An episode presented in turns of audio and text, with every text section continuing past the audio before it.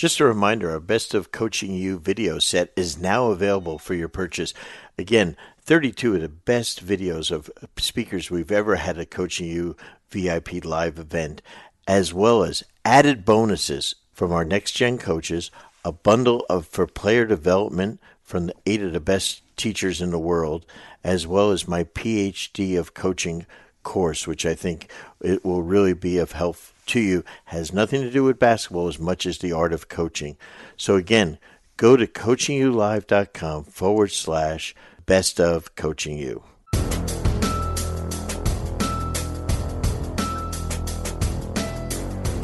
Hey, welcome to another Coaching U podcast with the coach Brendan Suhr. So excited today. Dan Earl, the head coach of Virginia Military Institute. I almost didn't know what the hell it meant. VMI, as you know, uh, is our guest today. Welcome, Dan. Yeah, thanks for having me, Coach. I really appreciate it. I have a ton of respect for you and, and listen often. Well, thank you, and uh, so excited. You know, when I was going through background with you several months ago, uh, that uh, you were a Jersey guy, and we love to say a Jersey guy as I am, and uh, and it's amazing, uh, you know, the just the intellect there, the toughness there. It's, it's a step above the rest of the country that you and I can only agree on.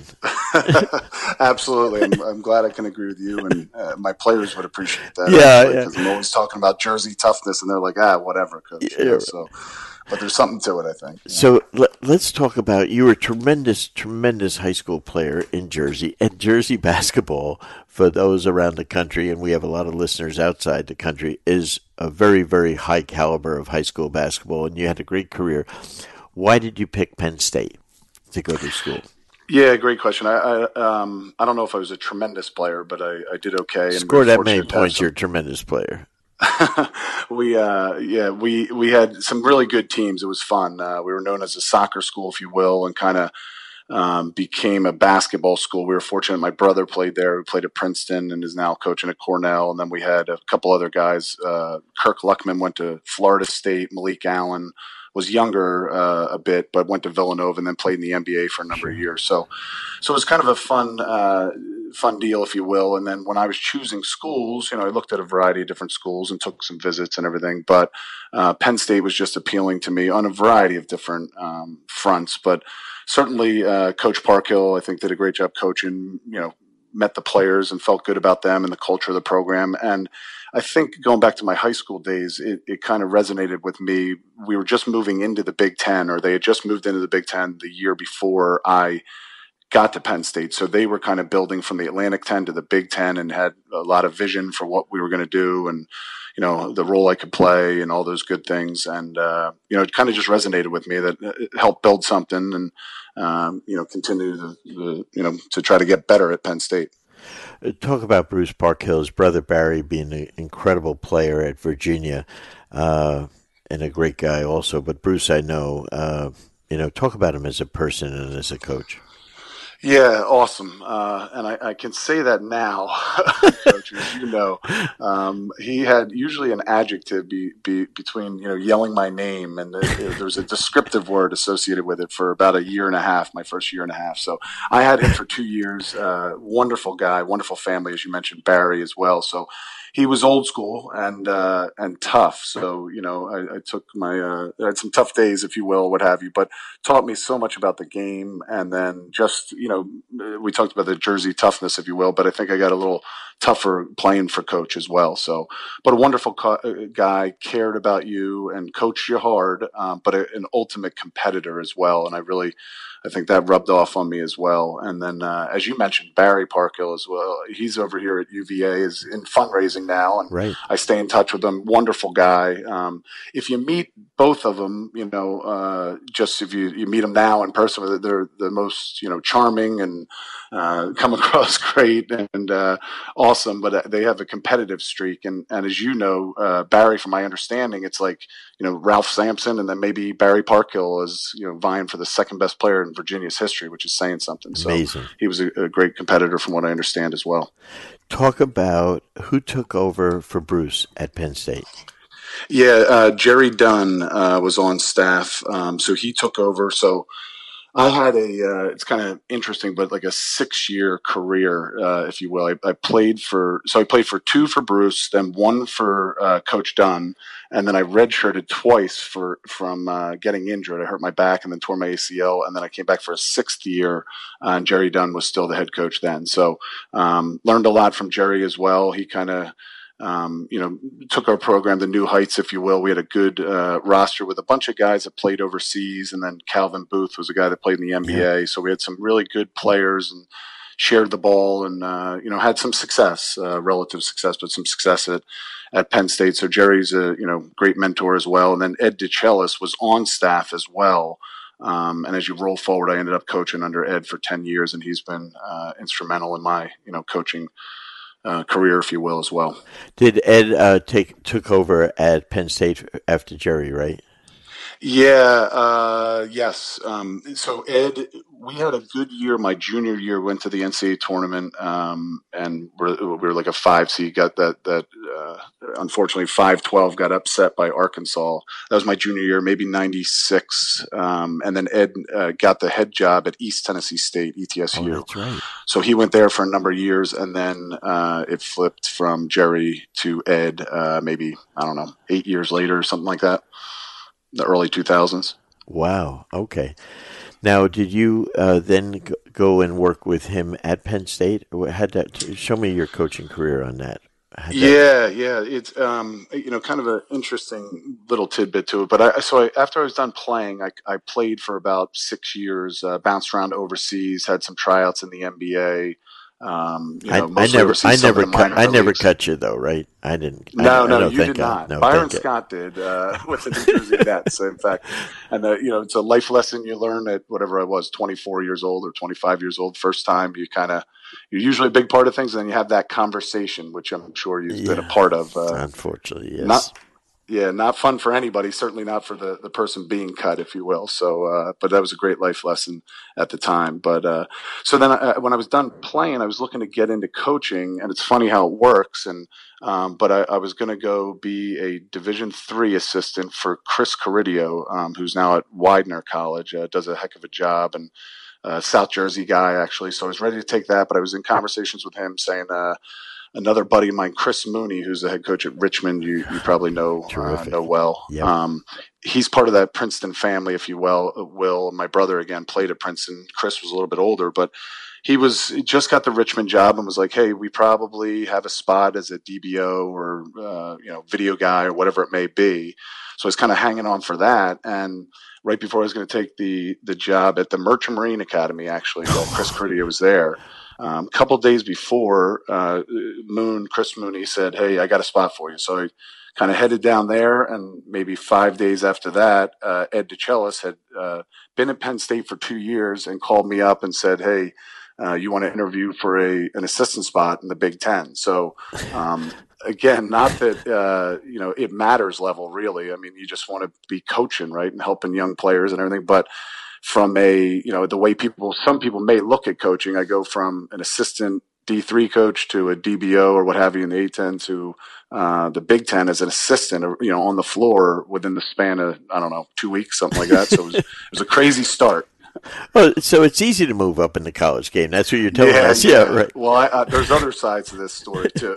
you know, so as you fast forward, uh, I've seen the other side where yeah. Uh, we're in the Big Ten, and again, I hope listeners are not thinking that this is, it doesn't matter the level, right? You just right. want to be coaching and, and with good people and everything. But we're in the Big Ten and Ed DeChellis, and this is fast forwarding, uh, maybe 10 years later, eight years later, decides to go take the job at the Naval Academy, which again, on paper is a different level, the Patriot League. So, um, and I ended up going with him there. So I've kind of seen, from the you know quote unquote ladder i've kind of you know done it both ways if you will now uh, when I remember when Ed did that, I remember, you know, I, I, probably was in the NBA, but I remember when Ed went from Penn State to Navy, and I said, "What the hell did he do that for?" Except, I think they gave him a ten-year deal, right?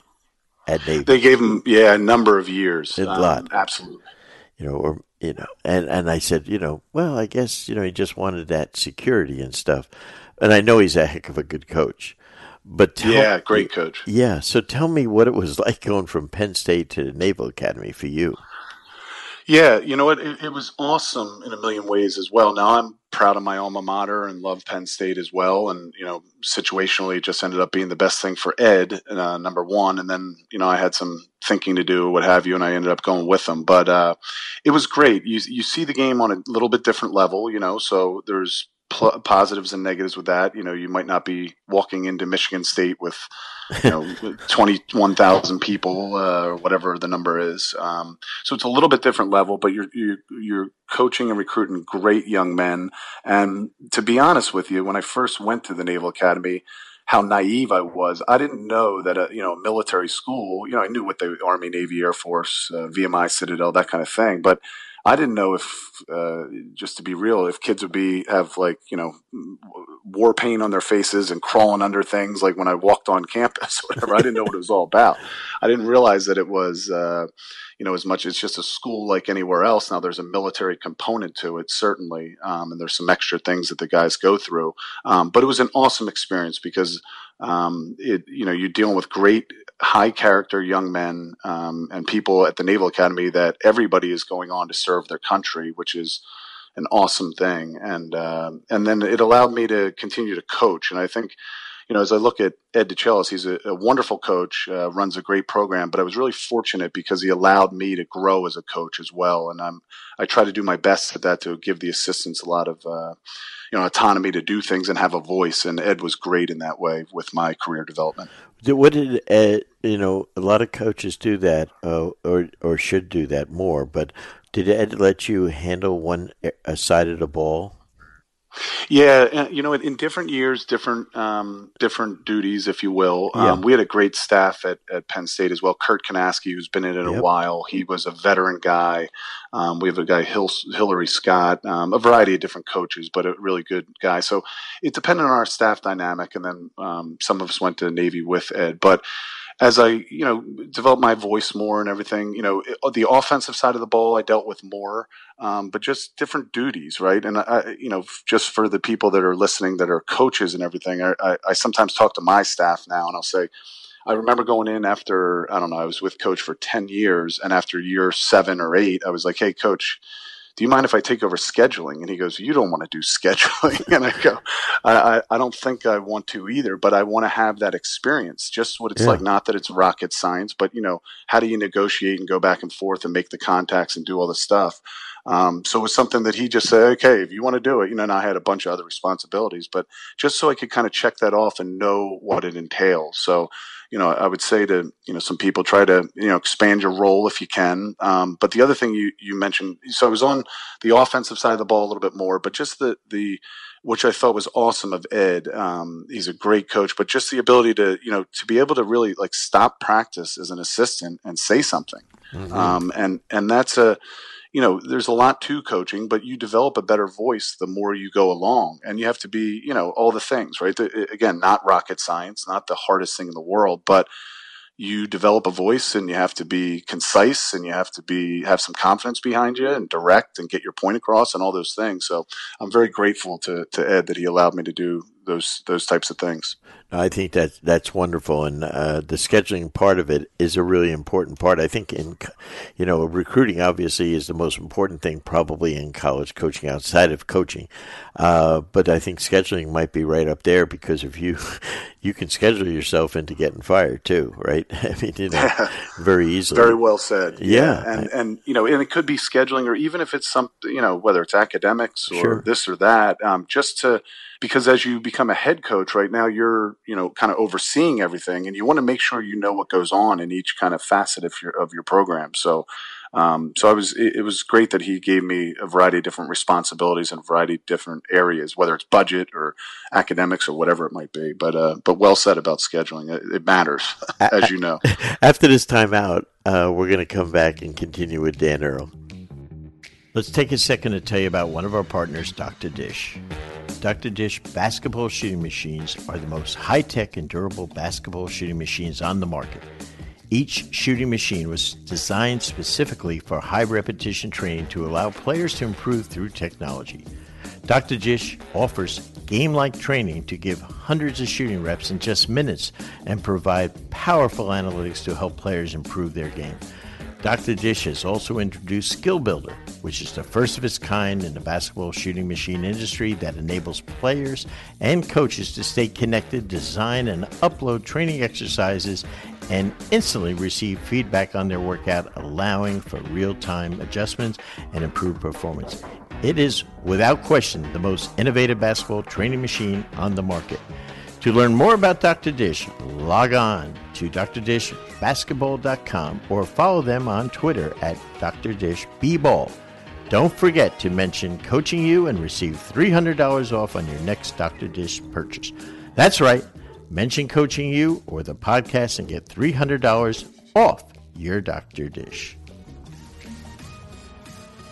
Fast Model Sports is the world's most comprehensive versatile basketball coaching software to help power your preparation. Fast Model has developed the industry's best coaching software, including the number one play diagramming and playbook software, Fast Draw. Fast Draw bridges the gap between whiteboarding in the digital world with an incredibly easy to use interface that can be used on both your computer and iPad to providing maximum portability for your own personal play and drill database. It doesn't stop there. Along with FastPro, they have other great programs such as Fast Scout, which helps coaches create clean, professional scouting reports customized for your team. Fast Model is trusted and used by all NBA and WNBA teams, 85% of Division 1 college teams and over 8,000 high school and youth teams from over 75 countries around the world. In addition to a great product, they also provide basketball coaching resources through their blog and playbank, which features over 5,000 free plays and drills on their online coaching community. For access to these plays and more information, visit fastmodelsports.com or follow them on Twitter at fastmodel.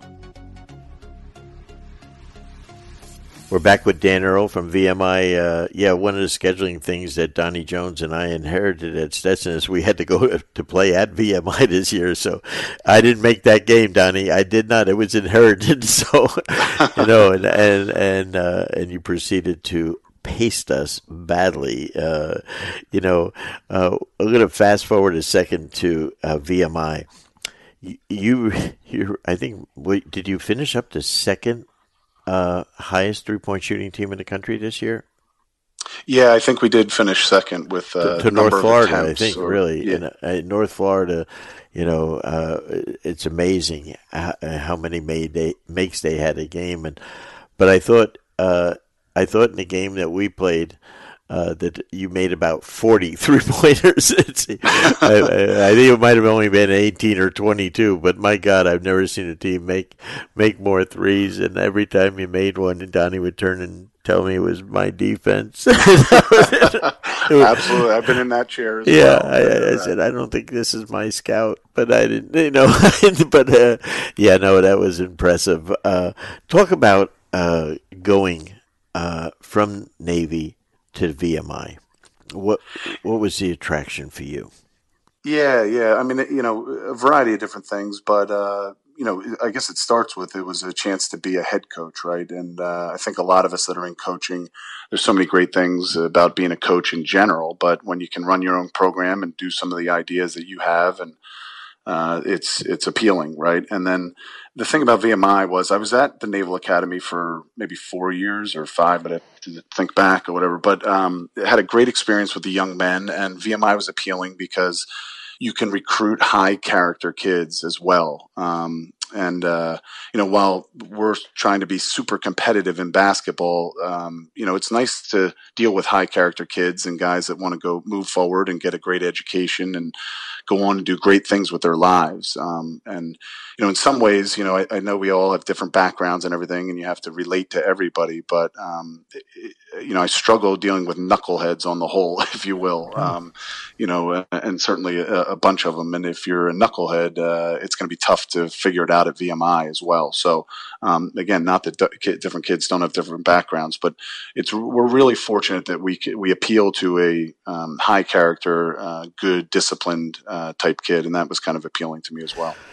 Dan, let, let's talk about for you know again we have listeners from uh, usually over 50 countries on our, our podcasts and all over the country in high school, college, and pro coaches. But talk about VMI, uh, the size of the school, uh, the academic requirements, you know, the enrollment, uh, the diversity in enrollment, etc. Not not as far as uh, just as far as you know different what the cadets with a K, uh, what their uh, you know the size of student body. I mean that type of stuff. Yeah, yeah. So it's a small school. I want to say the smallest, maybe second smallest in Division One. We have about you know 16 to 1700 kids um, you know on the whole uh, every year so um, it's it's very difficult academically um, you know so we have a rigorous uh, courses take more credits than a lot of schools um, to accomplish your major and then um, you know, the, the, there's some extra things on your plate here uh, at VMI. You have, you know, most schools you have the basketball side of things, and then you have the academic side of things. Sure. Um, and then here, you're, you're, it's kind of a three, a third uh, leg to the school, stool, if you will, where you have the military component. Um, so you're balancing that out with your day. Now, there's still time to get in the gym and work on your game and do all these things, but you have to be even more structured with your day, if you will. So, you know, some of the things that our kids do is, you know, you have to look sharp, right? So you have to be clean shaven, you have to have a sharp looking haircut. Everyone wears a uniform. Um, you have formation in the morning, uh, which you know sounds like a huge deal, but it's really just taking attendance and then you uh, march down to breakfast. Uh, everyone eats breakfast at the same time. Uh, everyone eats dinner at the same time, uh, unless you're in season, kind of thing. So, so there's some extra things, and and again, it's awesome um, in a million different ways. Um, you know, from a coaching perspective, you have some different challenges, if you will. Um, you know, at some schools, you're worried about your kids uh, making some poor decisions if they're out at a bar or this or that or whatever. We have, and knock on wood, but a little bit less of that. But uh, but we don't have to worry about our kids going to class because the school requires you to go to every class every day um, right? So as you're, which is again awesome because isn't that what we're trying to do? Get a great education. So, um, but it takes, as you as you know, uh, coach, if you're talking to an 18 year old kid and you're explaining VMI, it takes a mature 18 year old kid to go, hey, that's appealing. It's good to get an education rather than um, you know, when I was at Penn State, if you, not that I ever did this, but you could skip a class conceivably, and um, you had to go out of your way to avoid a party, if you will. So, um, so it's a, little bit different. I've been up to Penn State, so I, uh, I, I, do get that. Uh, you know, I think uh, one of the things that uh, you know, which is I, I love about the military schools is the way they support their teams. I mean, you know, I'm saying to myself, you know, we our our game, you know, there was a slight delay only in our pre-practice. I think with a fire drill. Remember, there was a fire alarm went off. I something. do remember that. Yeah, yeah and, and yeah, so just went off, and so you know. Uh, now I wish the game had been canceled, but uh, you know, but uh, so all of a sudden I'm saying, boy, this will be good student body will come. There'll be no cadets here. That'll be great. And all of a sudden, they come marching in during the pregame. Oh my God! And even though it's not the size of the Naval Academy, Air Force Academy, or West Point, they are very vocal. Yeah, they certainly are. It's really an awesome place to play, and um, you know the, the cadets are required, the Corps cadets are required to come down on Saturday home games, so it's an yeah. even better environment then. Now, you know, for winning games and doing well, and we have good support, I think and I'm proud of our guys because they kind of embrace the uh, the military aspect and and have a lot of friends on campus. So a lot of them will come down during the week as well, but particularly on Saturdays, as you mentioned, it's an awesome environment. They get into the games, and everyone gets a class ring their third, their uh, um, junior year, if you will, and, really? and uh, they're banging them on the railings and everything. So it's uh, it's really a fun environment. And when I was thinking about you know taking the job and going through that process, Ed DeChellis had been at ETSU, so he kind of gave me a heads up on, you know, said one of the best things is the the home court um, environment, and, and that's proven to be true. Yeah. Okay, let's talk basketball now uh, talk about your style of play and why you brought it there, and then uh, how it's been effective. Yeah, um, you know, obviously, great question. Uh, so, so when I came to VMI, you know, our style wise, we do, as you mentioned earlier, shoot a, a lot of threes. Um, and uh, and we try to move the ball. You know, our assist to turnover yep. ratio or assists per game were really high in the country as well, and that process has ta- taken a little while to get to where we're at as far as at least the metrics. Now we have a ton of work to do, coach. As you know, we haven't won as many games as we'd like, but we're kind of forming our identity more and more, and I think that uh, that matters and and it takes time right? And sure. i guess if i can back up inheriting the program i, I took over Duggar Baucom, um, yep. who's a tremendous coach went on to the citadel who's in the southern conference which is kind of interesting as well. But it, it was a, almost like an extreme of one end right? He played ultra fast um, they they too shot a lot of threes so it wasn't extreme from that standpoint but played ultra fast on both sides of the ball. Uh, offensively pushed it very fast and defensively pressed. At some years i think they pressed a tremendous amount after misses, after makes, that kind of thing. So right.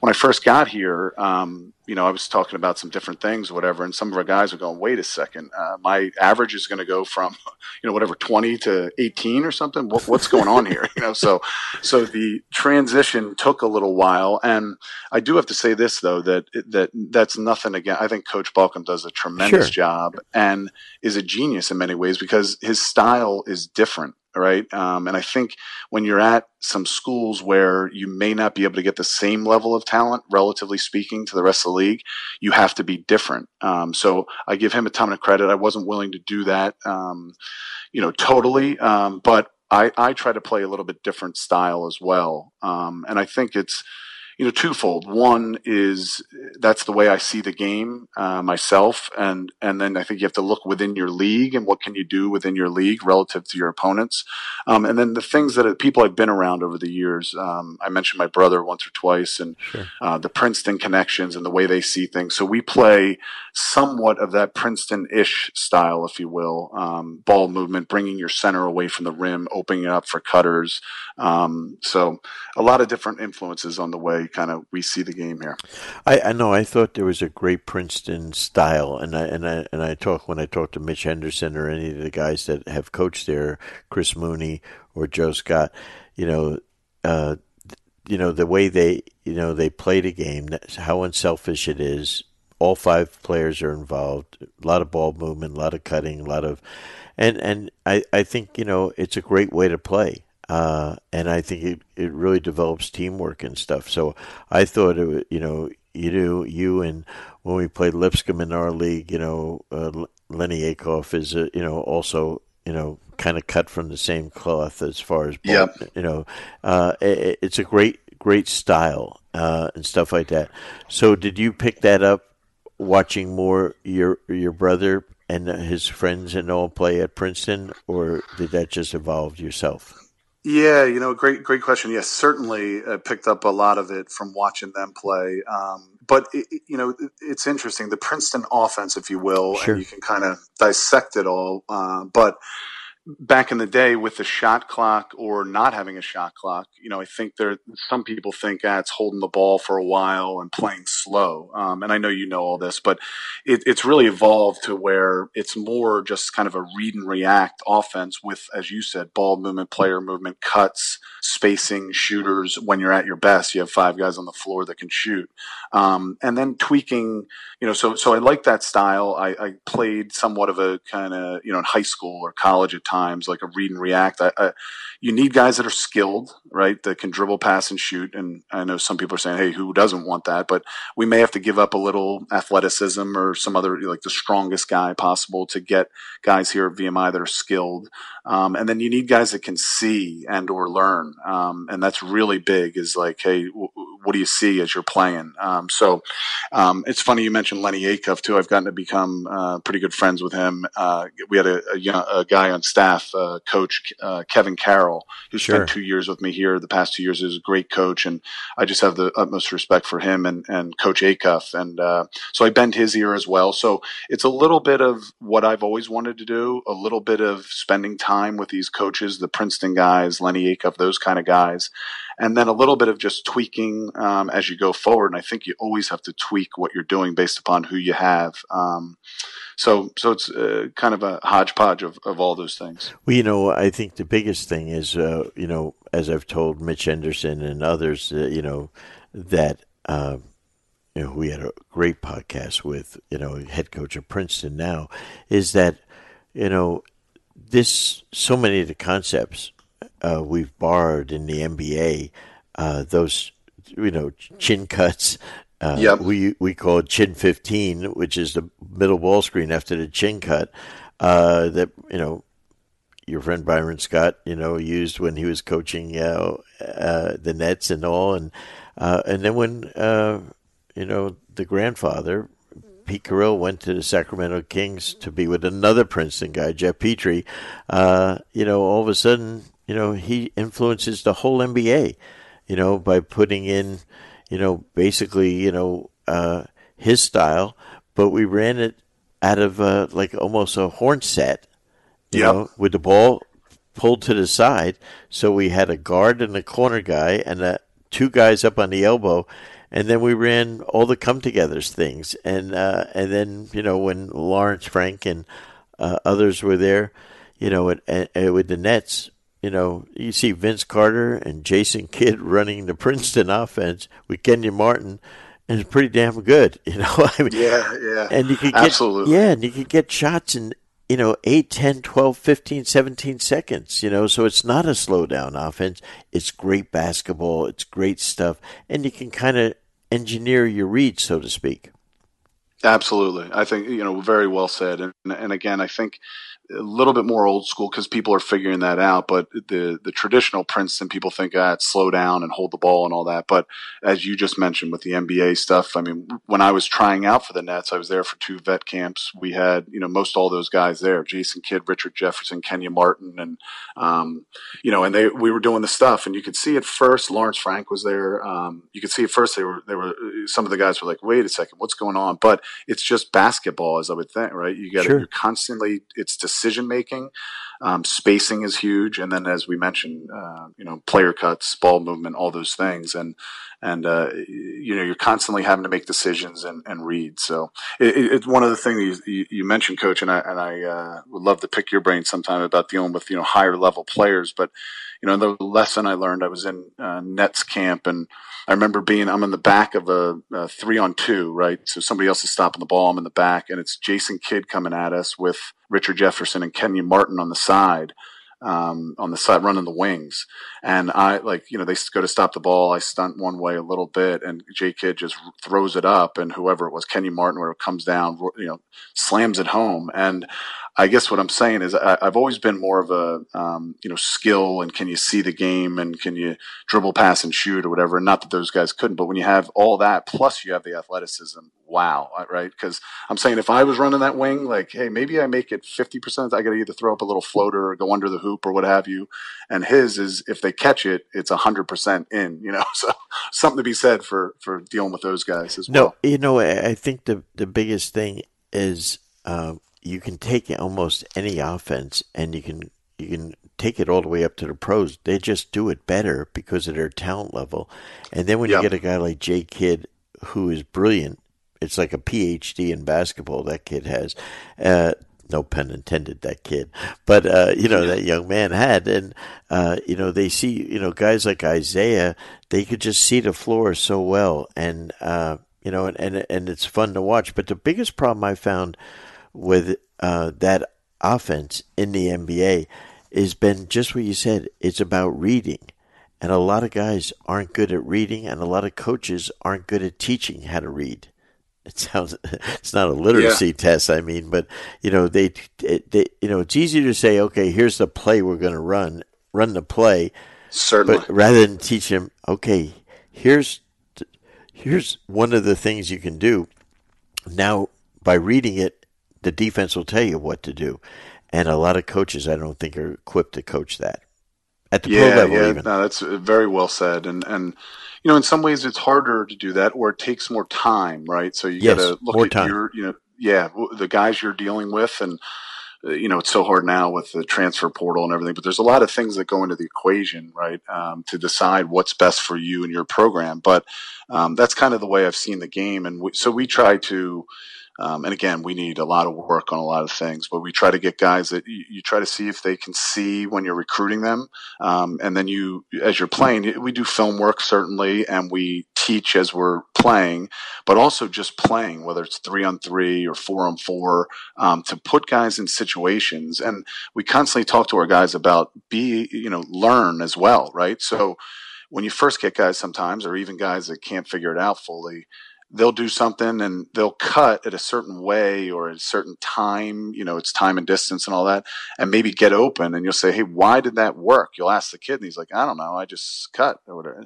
Well, no, you, you why did you get open? You must have set them up enough or leaned right. forward with enough and then cut hard enough or at the appropriate, you have to identify that. And I think the player, you want to do that as a coach is teach them, but the player's got to go through that at, uh, thousands and thousands of times and and teach yourself as well, right? Figure it out. You know, uh, try to problem solve as to why that worked or didn't work as well.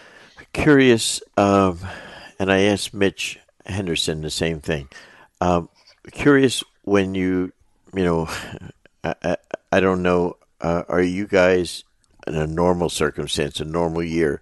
Do you have your uh, cadets in there for um, summer school? We do. We have uh, for summer two, right? Summer two, uh, yeah. and then maybe summer one, right? Yeah, but we have. Yeah. Uh, whereas Davidson, they don't have summer school, so Bobby McKillop doesn't have any players in the summer. Yeah. Gonzaga, Gonzaga does no summer stuff, which is interesting, you know. Uh, and but my question is, uh, when you have your allotted time that we can use in the summer or in fall, uh, when you, you know you know, they come back this, they're starting school prior to, let's say, roughly October 1 start of practice.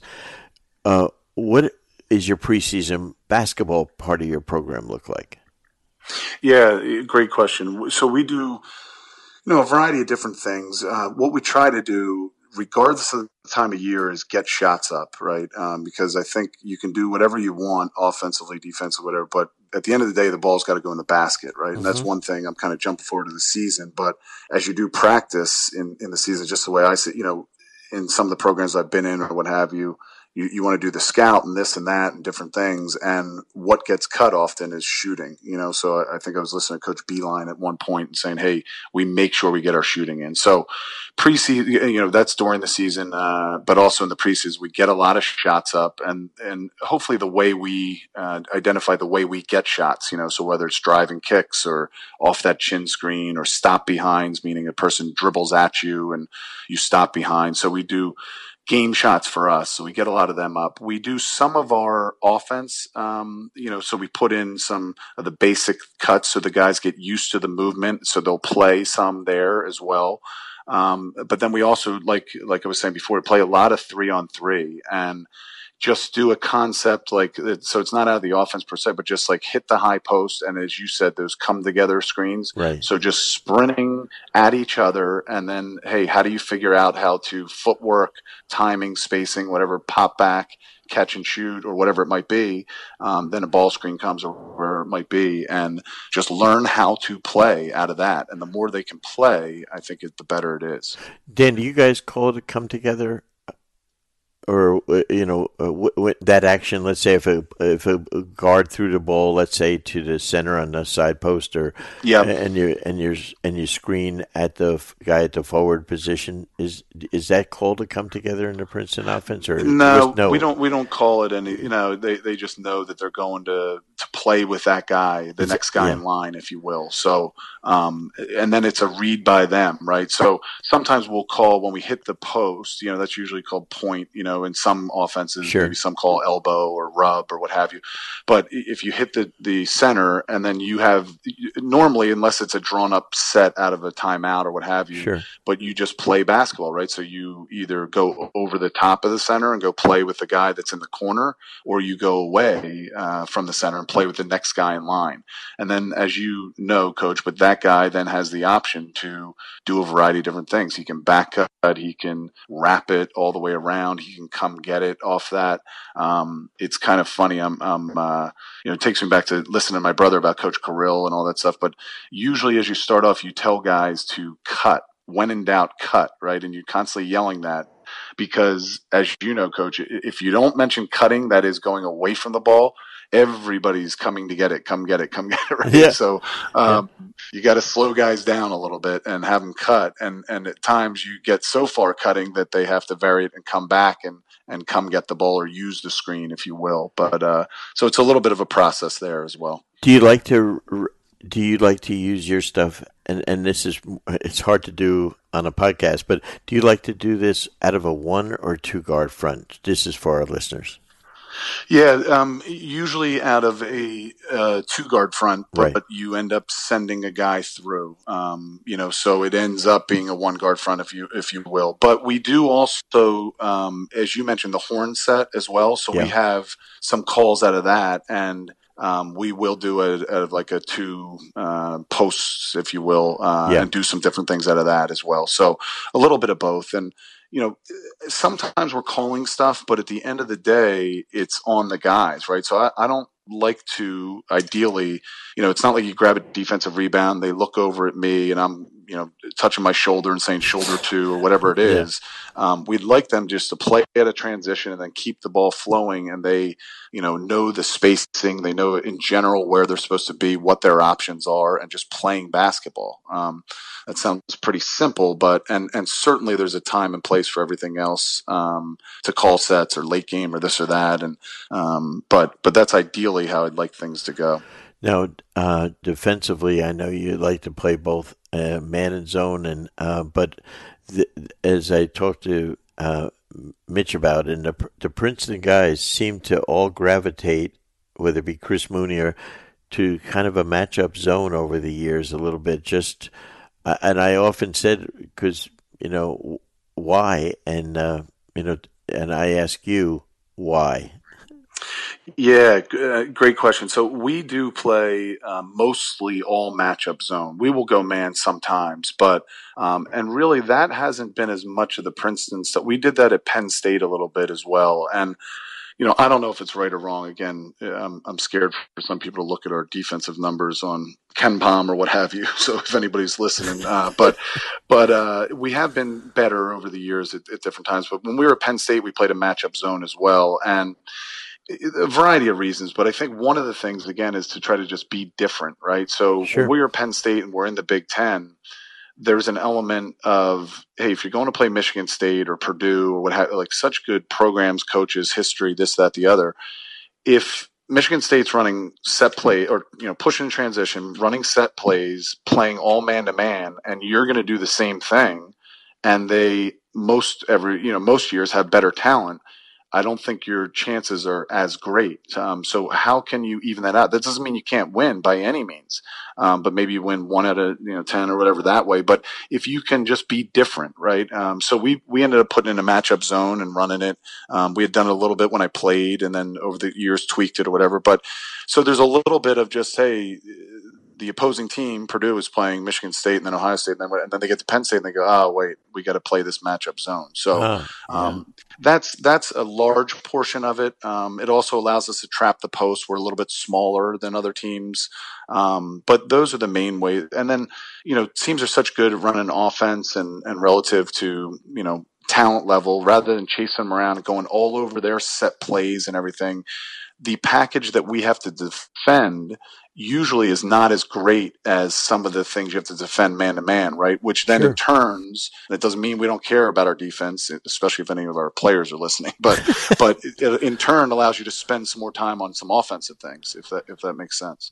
No, I, I, I think, uh, you know, like, you know, when I was in the NBA, Lawrence Frank, when he was coaching the Nets, had 132 plays that we scouted him for that he had. Right. 132. And give me your opinion of how many zone offenses a normal college team has. Your opinion. Yeah, great question. I, would say, you know, zone offenses probably two, I would say offenses, but then set plays, you know, you yeah. might find anywhere between five and eight or something sets. Yeah. Right. At the high side, yeah. right? Yeah. Eight at the high side, I think, right? Yep. Yep. And, Absolutely. And, and, so I think that's a hell of a lot easier to try to defend. And, you know, uh, uh, a, a normal college team could have as many as 30, 40, 50 offensive man to man plays. Absolutely, absolutely. And again, there, there's no, we we got some problems in our deal too, right? Sometimes, you know, th- that's the other thing. I, I, think eh, I'll say two things. Sometimes we're giving up shots and rebounds, and and there's a, a bunch of holes in it sure. as well. But um, th- there is the other part of it where people think, hey, if you play zone, you are going to give up threes or threes to shooters. Um, I don't think it's as extreme as that. Um, you you can do your best to take away the three point line a little bit more. Um, it does take some more communication, right? So if we're playing, uh, I don't know, Fletcher Magee from Wofford, and you're guarding him man to man, I'm stating the obvious, but you may be assigned to him, and you know I have to run him off the line every time. If it's in zone, now it becomes everybody's got to know where he is. So there there are certainly holes in the whole thing, but uh, but that's some of the reasons we play. When you, um, so. yeah, when you and I think the matchup you know, and I know back in the day the Princeton guys were all coming out of a one-two-two, Joe Scott and them. But what do you try to do? What's your basic formation to get them to match up? Yeah, it's a great question. We play essentially two guards, two forwards, and a center, so mm-hmm. more traditional. But one of the guards kind of stops the ball usually when the ball's in the middle of the floor gotcha. and then the other one's offset. So at any time it could look like a 3-2 right? But we trap down with our forwards a little bit more. So there's different rules. It, it, the way the rules go it's it's more two guards two forwards and a center. Um, but this will sound crazy coach but but when our matchup is at its best, and that's that is one or two years we were at Penn State, and when it's better here at VMI or Navy, whatever, um, it's almost like the, the you have rules and everything. You start off that way, but when it's at its best, we don't even know defensively what we're doing. if that if that makes sense. Like at the no. end of the day, are you guarding a guy, right? So we'll be sitting in the film room sometimes, and it drives some of my assistants crazy because they'll set the, a ball screen one way, they being the other offensive team, and we're defending it. And and one time we'll stay with it and flat it or whatever we're doing and then the next time down the floor, it's the same alignment, and we'll switch it. And the center will take the the guard coming off, and and he'll push back, and the forward will take the dive guy. And our guy, uh, my coaches are going, "Hey, how do we?" And I'm like, "Ah, it's fine, like, as long as you're guarding a guy, right?" don't worry. Which is again kind of crazy. Um, I don't know that it works. That's the, that's the problem, but uh, but that's what we're trying to do. Uh, no, I, I love it, and and I think you're right, though. I think the you know, after we played you, we, we went in a kind of a bad way and then kind of came out of it. Uh, and, and, and then we started to, it looked like a matchup, but we never told the kids to match up. And then sometimes we, we you know, I didn't know what the hell we were doing, but damn, it was good, you know. But uh, so I think, you know, I think that happens in coaching a lot sometimes. And, but always Dan, always take credit for it if it works. Damn it! Don't always there you go. Right? Hey, yeah, that's the. T- uh, tell me, the, uh, the, Southern Conference. I have incredible respect for the teams in that. You know, uh, the coaches in the conference are terrific. Uh, t- it's an amazing challenge for you and the Citadel. Uh, I think in that conference, you know, uh, you know, you you were I thought really really competitive this year. Uh, you know, uh, what is the biggest thing? Because you're going against some like East Tennessee State. I mean, and UNC Greensboro.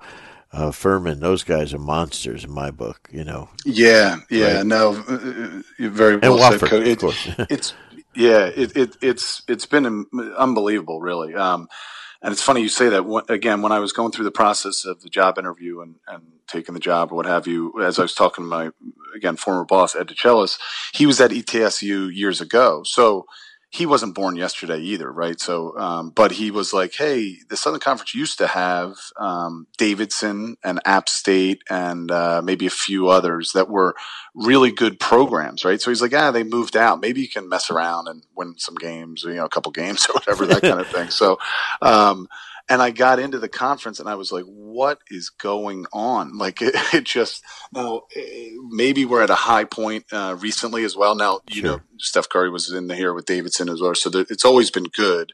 Um, but if you look at the, the metrics and everything, the past couple years, it's been absolutely phenomenal, you know? So, um, yeah, ETSU, UNCG, Furman, Wofford, especially over the last four, you know, or two or three years, um, have kind of been at the top. Um, but then you're, you know, and I know all conferences are like this, right? Patriot League has unbelievable coaches when I was yeah. there and, and Styles and, and the Big Ten or whatever. But the Southern Conference has been ridiculous. So, and a lot of coaches that do a really, really good job. You see different styles of play, uh, which is another thing, uh, which is tough. And, uh, you know, so it's been tougher than I would have liked, uh, to be honest with you. No, I, I and and and you're doing a great job in building this program, and uh, much kudos to you. And uh, it's a real thrill to have you on because uh, and I've I have such great respect. And uh, you know, if if any coaches want to, you know, you know, you you turn on Synergy and you watch some teams play, and you want to see a team move the ball and stuff. And I think you watch your team and and just you're not allowed to watch Stetson versus VMI. and I was the defensive coordinator that day. I'll, I'll take That's credit right. for that, you know. But uh, Dan, thank you so much, and uh, and a great, great thrill to have you on. No, thank you, Coach. I, I, certainly appreciate it. Like I said, I have great respect for you, and like I've heard some other coaches uh, on the podcast. I end up listening to a, a, ton of the podcasts, and it's usually when I'm recruiting and heading home. You make some recruiting calls early, and then it gets later at night, and I'm uh, tuning into one of them. So I love how you teach and share the game. Uh, it's awesome. Thanks for having me. Um, our pleasure. Thank you so much. Okay. Wow. I mean, I just love. I just love the way he teaches. I love the way he thinks, and when you see his teams play you know, you know, so unselfish. They move the ball. They take threes, you know, and they've he's figured out a way to balance off being one of the teams that's playing against four top NCAA caliber teams every year in a tough, tough league. So give yourself an identity, you know, whether it be your matchup zone, whether it be shooting threes, a ball movement style to make yourselves really competitive. So I appreciate Dan Earl at VMI for that. And then again, till next week, this is the coach. We're going to try to keep filling it up for you every week uh, on basketball. So next week, we'll see you.